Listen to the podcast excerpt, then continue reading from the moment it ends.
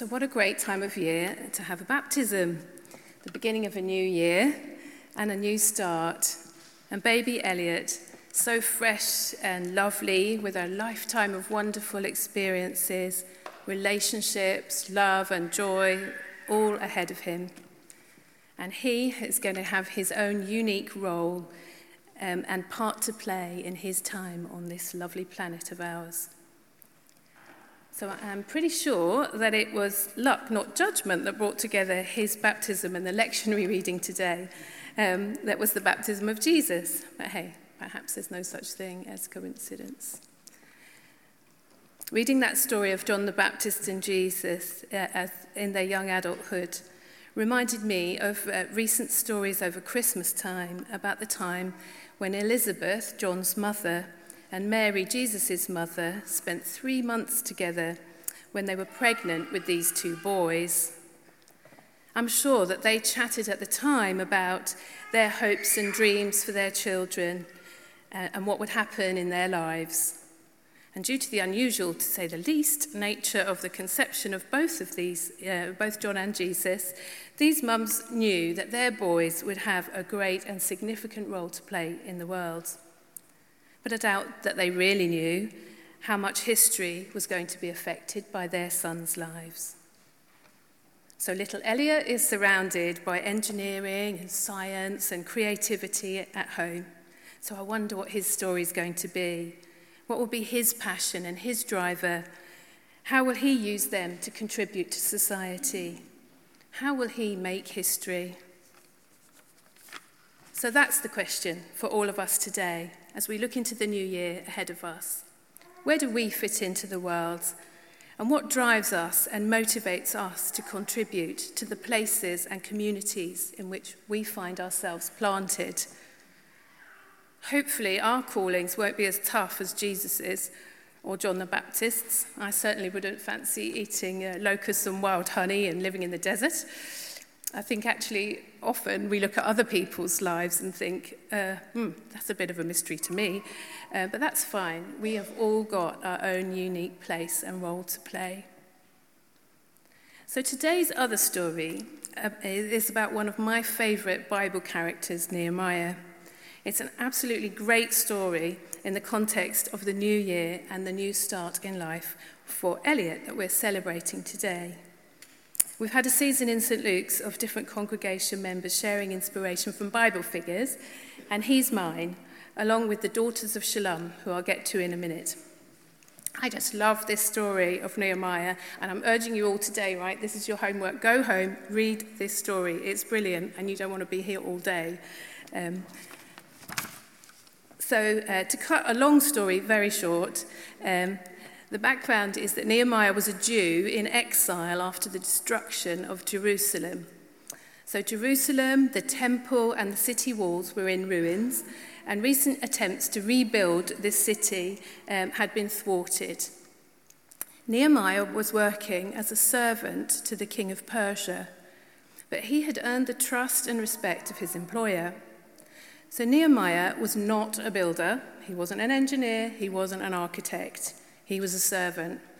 But he had a passion for his spiritual and ethnic home, and he wanted to make a difference. He had a vision, a sense of calling, a bit of faith, and he acted on it. He was going to get that city wall built, come what may. So Nehemiah went to the king, his employer, and with a cheeky but heartfelt uh, plea for a sabbatical and some resources, his employer gave him the time off, even though he wasn't a Jew at all himself. He gave him the time off, half a forest of trees for wood, and his protection and blessing. Now, if I had been Nehemiah's mum, I would probably have told him he was crazy not to do it. It's a dangerous mission. He didn't have the skills. He wasn't in any kind of position to achieve this crazy ambition to rebuild Jerusalem. But Nehemiah went for it.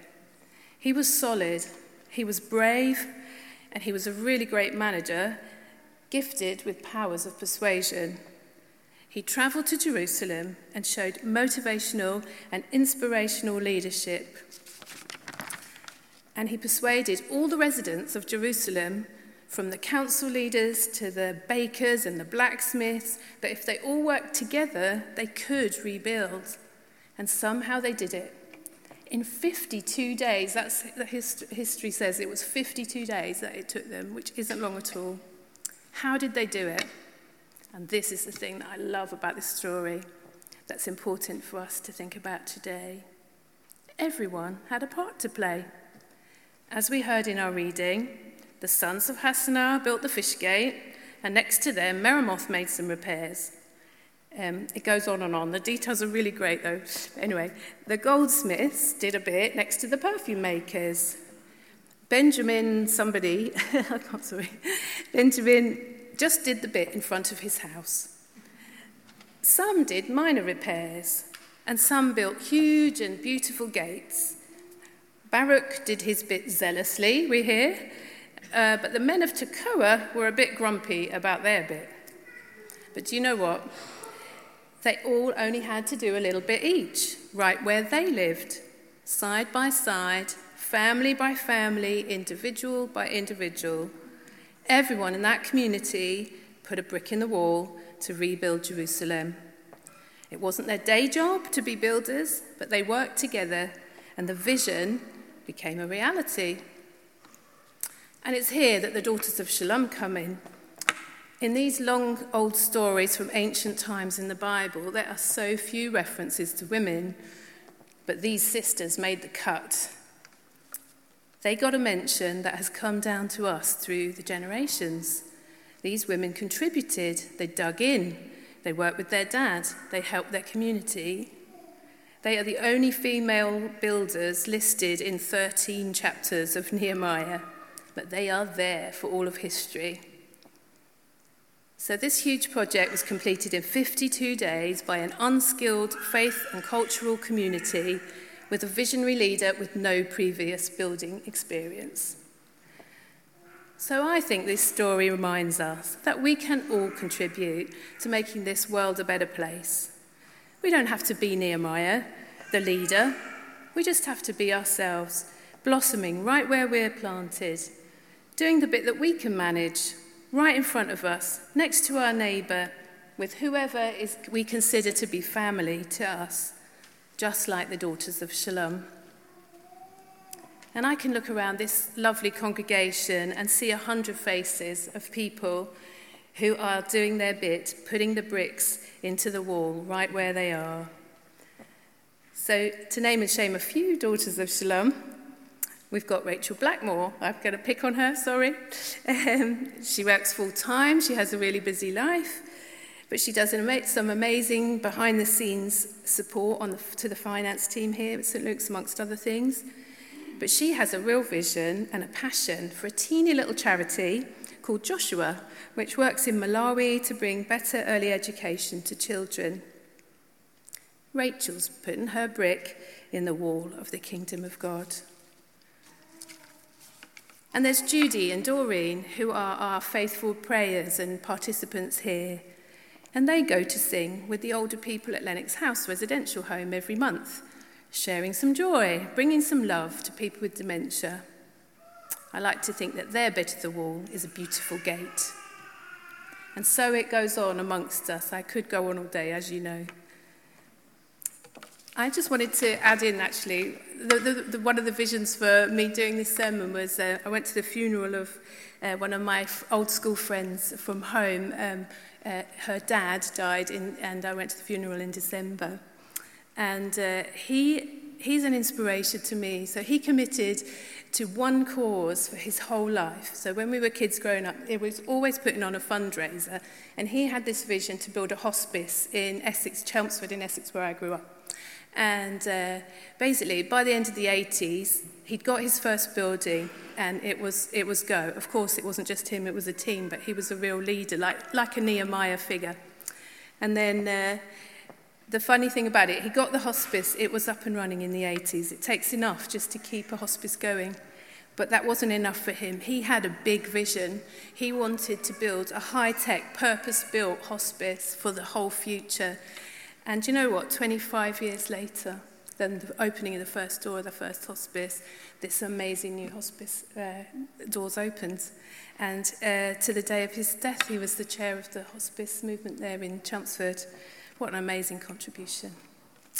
So, so, we don't all have to be like that. We really don't. We've just got to do our bit. But uh, uh, my, uh, yeah, I'll go back. Sorry, I got distracted there with that story. I don't suppose that John the Baptist, Jesus, Nehemiah, or the daughters of Shallum had any idea quite where their projects and paths would end up when they began their work. Today's stories remind us that no matter how quirky or impossible our passions and dreams seem, or whether our capacity to contribute is odd or teeny or a bit niche and special or huge, every one of us can contribute and change history for the better.